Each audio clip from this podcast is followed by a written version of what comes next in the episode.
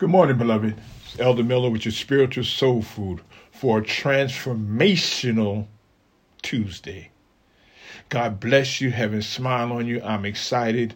Amen. Amen. I don't know about you, but sometimes it seems like the world is just pressing, pressing too much, and you just can't catch a hold. But I'm so glad that I, I, I lean to the word of God. I, I fall to my default, which is Christ Jesus. I thank you for he is my savior. He is my Lord. He is my friend, my confidant. As a matter of fact, he is my all in all. Let's pray. Father God, I thank you once again for this place, this time, this position in the universe. God, I thank you, Father God, for you woke us up early this morning. Thank you, Father God, for giving us a mind to, to seek you while you yet still be found. We thank you, Father God, for you are the giver. You you are the keeper. You are the restorer. You are the all in all, the ancient of days, the everlasting, the almighty. And I thank you for what you're doing in me, through me. And God bless those who would hear, heed, and live. For it is in the name of Jesus that we pray. Amen, amen, amen. Amen. The Lord put it on my heart. I'm sharing something that I have read. Amen. And I believe that it would help us. Listen, let me drop in your spirit two scriptures. Uh, you might want to go ahead and read them in their entirety in your own uh, devotion time. Uh, John 17, the 14th verse, it says, I have given them Remember now, let me just put a pin right here. The, the book, the Bible, the Biblos, the Logos is not written to the heathen, it's not written to the unsaved. Not that they can't read it, but they can't really understand it. You have to be saved to receive revelation. Now, God can do whatever He wants, but revelation belongs to those whose eyes have been opened. Go back and read the Bible. He says that, that they have ears, but they cannot hear. Yes, beloved, that's why Jesus taught. And then that's why he died, that you might be saved and then opened up, brought in, now becoming a child of the king, knowing the things of the king and the kingdom. All right, John 17, uh, verse 14, he says, I have given them your word, and the world has hated them, for they are not of the world any more than I am of the word. Jesus now says, let me read it one more time, and I'm reading from the New International Version. It says, that Jesus, that he has given them God's word, and the world has hated them, for they are not of the world any more than I am of the world. John 14, verse 27 says, Peace I leave with you, my peace I give you. I do not give to you as the world gives.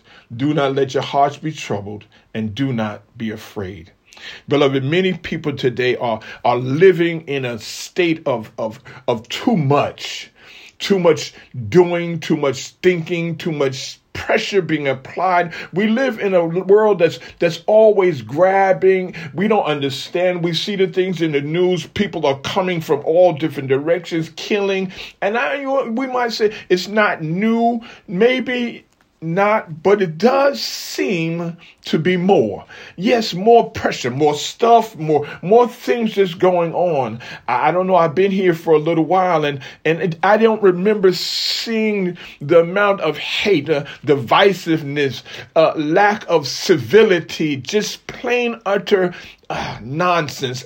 It's a pressure being put on people. And the reality is that the adversary is constantly bombarding you to be conformed to a system that is not of God. God's system, go back to the creation moment, was a system of peace and tranquility, restorativeness and relationship with him for he is the god of peace that reigneth forever. But through the fall we have been disconnected now and brought into a world of agitation. Remember now that the adversary is the counterfeit the counter to the way of god the realm of the kingdom of god and the counterfeit realm of the kingdom of the prince of the air. So if god is good then the adversary is bad. If god is peace, then the adversary is, is agitation. So, beloved, we're living now in a world that is constantly causing us to be stretched beyond what is our limit. That's why people break. That's why people explode. That's why people just lose their grip. You see, beloved, so many of us, and those who, who have not, embrace the revelation. Those who have not come in and, and found their peace in the pasture of the king uh, are on the edge uh, and ready to flip the script, throw in the towel, lose it at the drop of a dime, the wave of a hat. Yes, beloved, the atmosphere is charged with electricity that is built on stress, pressure, discouragement, and uh, mm, negativity. That's a mighty powerful word. For God is positive. God is good. And when we consider the amount of negativity that's going on, it's simple to see that it's not of God. But the good news is this, my friends, for the body of Christ, those who name the name of Jesus, they may be in the world, but we see in John 17 that we are not of the world. Oh, I thank God for Jesus. That we are here, and there's a reason we're here to work it out, to get it right, to prepare ourselves to really live.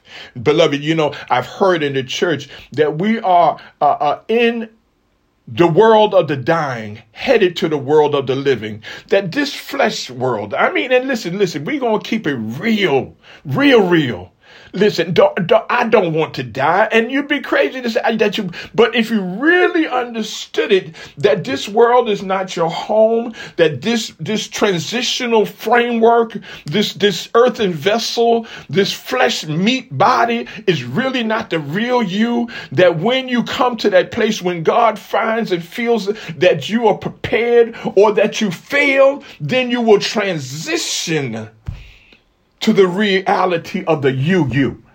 I'm talking about the spirit man. Yes, beloved, we are in the world, but we are not of the world. We don't have to operate in the world system. The Bible declares that we have been set free from the law of sin, which is missing the mark, and of death. beloved, we don't have to die. I'm not talking about physical death. But I'm talking about spiritual death. That disconnect, that that that that that constant depression, that that always being pressed down. Now the Bible declares that a man that's born of a woman is full of trouble. Yes, there is trouble, but the reality now is that when you have come into the kingdom, when you have accepted Christ and as your Lord and Savior, He is constant and consistently with you. And the Bible declares that there's more with you when you're with Him than there is in the world. That whatever comes your way, we see it so much. The illustrations are consistent in the Bible that He will be with you, He will bring you through, bring you out, and you always come out better than you went in. We are in the world, we're not of the world. We don't operate in the world system, we don't act like the world, we don't react like the world. Let me drop this in your spirit. Here's another thing. And they say that the definition of insanity is doing the same thing, expecting a different result. Beloved, here it is. You, you're operating and you're not getting any further. You're doing the same thing. You're being upset, depressed, disturbed. Beloved, listen, change your, your, your mindset, change your attitude from an attitude of grabbing and, and, and trying to do what you want to do and become a, the mind of Christ, selfless, humble, humbled and unified with the word of God. Then you will find peace that passes all understanding. You see, beloved, our attitude and our approach got to be, has to be different than the world. The world responds to problems and difficulties by becoming upset and discouraged. But Jesus tells us that we should stop allowing ourselves to become agitated, disturbed, or upset. Put a pin right there, pump the brakes. That's what the adversary is trying to get you to do to become discouraged, to, to give up, to become angry and, and, and, and, and despaired. No, beloved, hold your head up, child of the king. There's nothing that the world can throw at you that God can't bring you through. And know this that even if you don't get through, He'll be there with you. Come here, Hebrew boys, Shadrach, Meshach, and Abednego. See, this is real life. These examples are real that we will see how we can come through. Fiery furnace, hotter, seven times than ought to be. The ones who prepared the fire are consumed by the fire, yet the Hebrew boys, the foreigners, the word Hebrew means foreigners, foreigners to this world system. See how that word works when you understand how the word is intentional. The Hebrew means foreigner, stranger, they're strangers in a land. They're strangers in a system. They're foreigners in this kingdom of the world. But God now gets in the fiery furnace with them. He doesn't bring them out of it. He lets them go in because he wants them to know that whatever happens, he will be there with them. That's their faith now causes the impossible to be possible. King Nebuchadnezzar looks in the fiery furnace. He says, Oh my, did not we put in three, but now I see four. Watch this. Here it is. That's it. That's our work. Now he sees Christ. He sees Christ where he had not seen him before. He sees the reality. Watch this and read the story. He is transformed. He now accepts Christ. He says, it must be, it must be the God who is able. And that's our work. We're given the ministry of reconciliation to restore and redeem. We're given that. That's our purpose. Beloved, when we look at that verse 14, chapter 14, verse 27, we see that our attitude can be and must be different than the world. Yes, our attitude and our approach has to completely turn around and, and, and cause situations to change. We're called to be, to be, to be change agents. We're called to be, to be, to be thermostats not thermometers. We're not to just allow our temperature to go up and down, but we're called to set the atmosphere, to set the temperature, to cause change to be happening in the world. Yes, beloved, I'm talking about a right attitude. I'm talking about a positive mind. And uh, listen, and I'm not talking psychoanalysis or, or, or just positive thinking. I'm talking about a change of mind, a Bible mind, a God mind, a Christ mind, that mind that first was in Christ Jesus.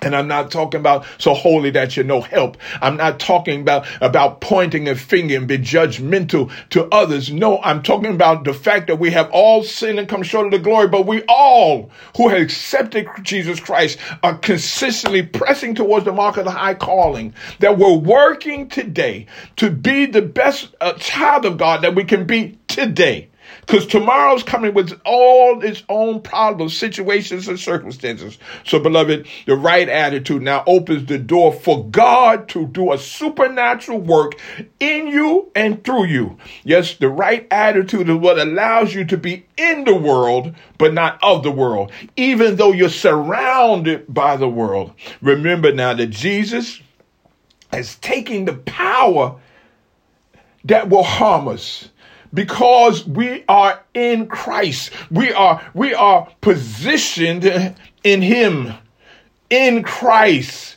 It's no longer I that live, but Christ that lives inside of me. See how the word works, beloved? We've got to tap in and walk by faith, trusting God that He is and can do everything He says.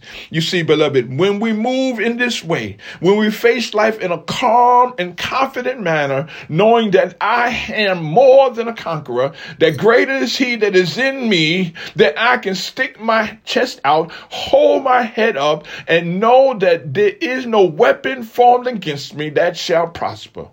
Let us pray. Father God, is again that we come, knowing, Father God, that yes, we are here, but this is not where and what we are.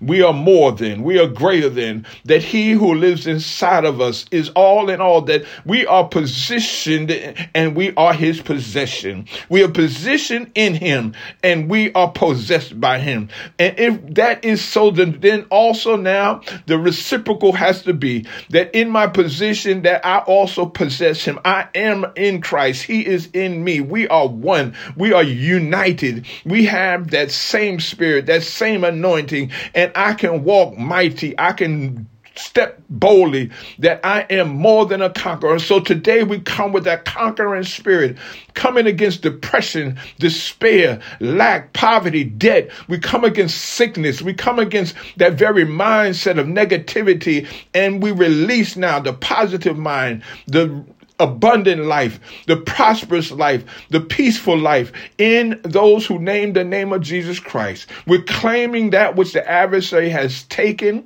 that which he has lied and, and manipulated and released now the very joy of Jesus. We thank you today, Father God for even in the midst of this world, we choose to respond to you with peace and the mind of Christ. God, we love you and we thank you for it is in that name that we pray. Amen, amen, and amen. Amen. My beloved, listen, until the next time, this is Elder Miller with your spiritual soul food. And know this I love you, but God loves you best.